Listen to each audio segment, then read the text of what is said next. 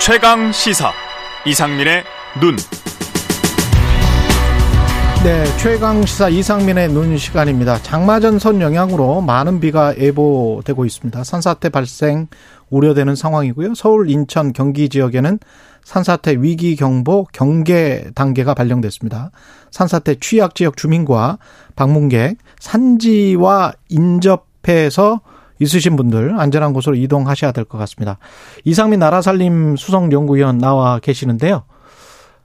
그 잘 오셨습니다. 서울역에서. 예, 잘 왔습니다. 예, 서울역 근처에 사시는데 지금 온 경로를 여쭤보니까 만리동 고객길 거쳐서 어, 마포대교 그리고 여의도 이쪽은 안전하다고 하니까요. 이쪽으로 오셨다고 합니다. 오늘은 세액공제 반도체 시설 투자해서 세액공제를 이제 기업들에게 좀 해주겠다. 예, 예.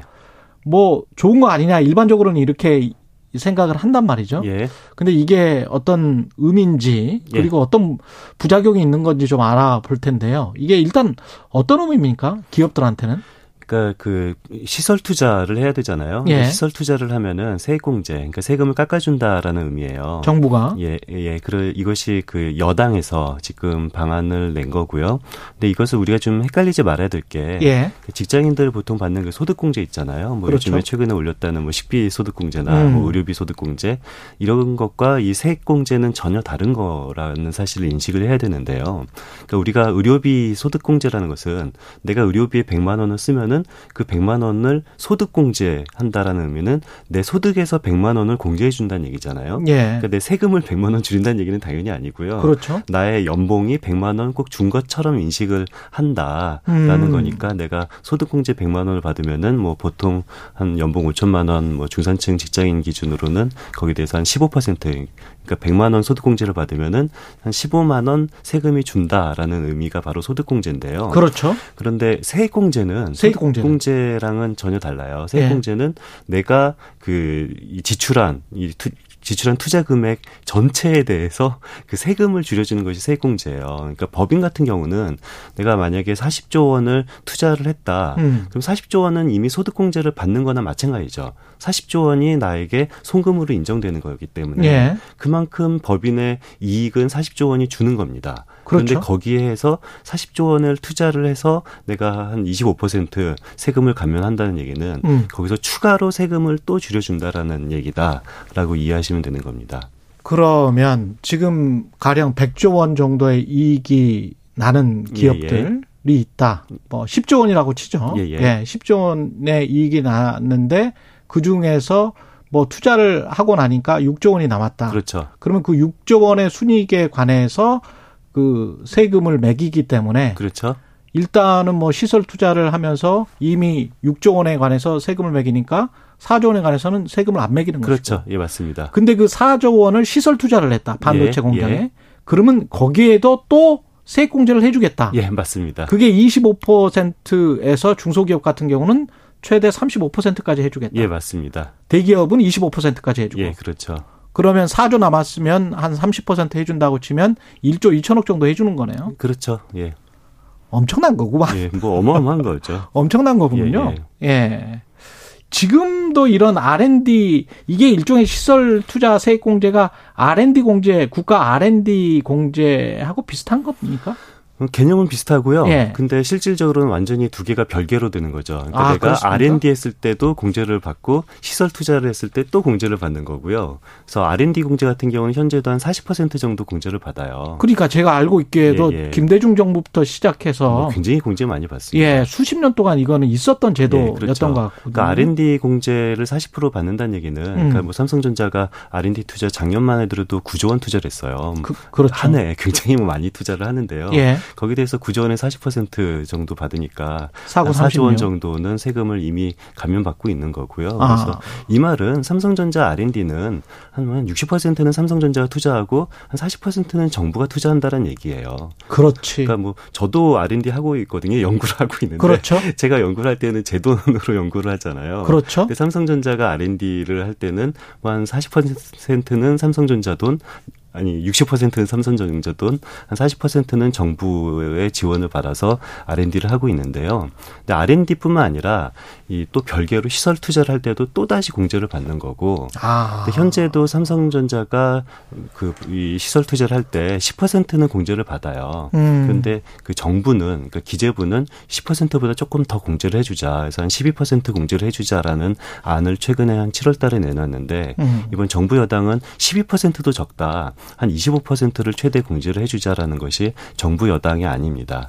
이 R&D 투자 항목의 연구 개발 비용이라는 항목에 사실은 연구원들 급여랄지 이런 것들도 석박사 이상이면 어, 다, 예. 다 들어가더라고요. 예, 예. 급여도 들어가고요. 예. R&D예요. 예. R&D 핵심은 사실 연구원의 급여가 그렇죠. 굉장히 중요한 거고요. 그렇죠. R&D를 뭐 공지를 많이 해준다.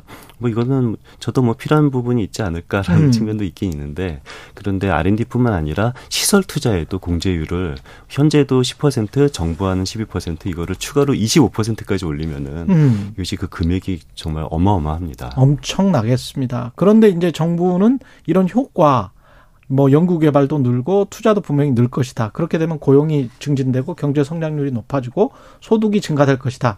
이 지금 사이클을 보고 지금 뭔가 세액 공제를 해주는 걸 거란 말이죠. 근데 정부도 25%까지 세액 공제는 너무 과하다라는 것이 정부 내부 입장이다. 아, 시설 투자에 관해서 25%또 예. 지금 그렇죠. 더 해 주는 거잖아요. R&D 공제 빼고 또 있는 거죠. 그렇죠. 정부 안도 예. 한12% 정도 시설 투자에 공제를 해 주자라는 게 정부 안인데 음. 이번에 25%는 정부 안이 아니라 여당 안이에요. 아. 여당은 25%를 해 주자라고 하는데 이건 정부가 보기에도 25%는 너무 심한 거 아니냐라고 생각을 하고 있다라는 그런 보도도 있는데요. 그래, 해줄 수는 있지만 너무 심한 거 아니냐? 기존의 R&D 세액 공제도 있는데. 예. 근데 이것이 얼마나 큰 금액이냐면은 예. 삼성전자 작년에 그, 아, 그 시설 투자 금액이 44조 원이에요.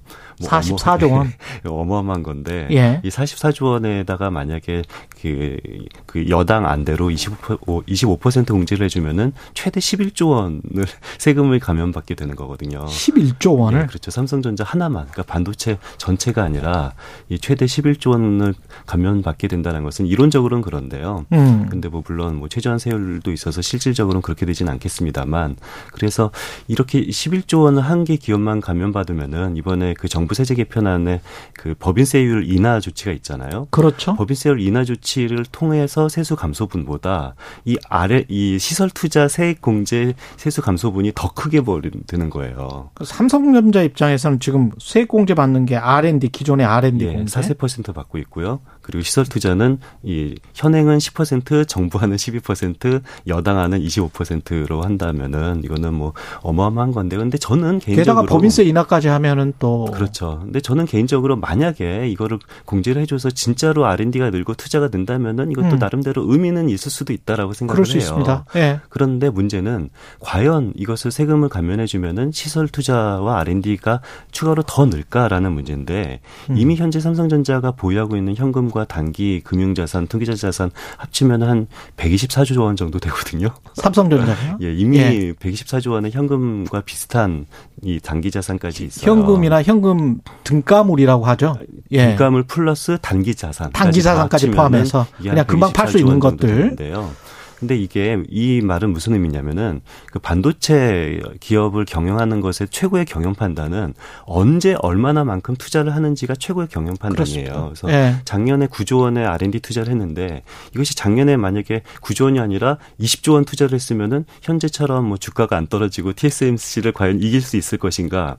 근데 이것은 아니고요. 현재 그렇지. 삼성전자의 경영 판단이 음. 저는 삼성전자의 경영 판단을 믿고 있거든요. 음. 최고 글로벌 기업인데요. 그렇죠. 왜 9조 원을 했을까요? 5조 원을 투자하지 않고 9조 원을 투자한 이유, 20조 원을 투자하지 않고 9조 원을 투자한 이유가 삼성전자 보기에는 지금 현재 투자 금액이 최선이다라고 경영 판단을 한 거예요. 음. 그래서 돈을 124조 원이나 되는 돈을 그냥 쌓아놓고 있는 거고요. 이런 음. 상황에서 조금 더 투자 세액 공제를 해준다고 했을 때 과연 투자나 이런 R&D가 더 늘까? 현재도 저는 최선이라고 생각하는데 음. 투자나 R&D가 느는 것이 아니라 기업의 현금 자산이 더 증가되는 것이 저는 이런 조치의 효과이지 않을까 기업은 시장 합니다. 보고 투자할 것이다. 그런 말씀이셨습니다. 그렇죠. 예. 기업의 투자는 여기까지 해야 네. 되겠습니다. 예. 지금까지 나라살림연구소 이상민 수석 연구원이었습니다. 고맙습니다. 예, 감사합니다.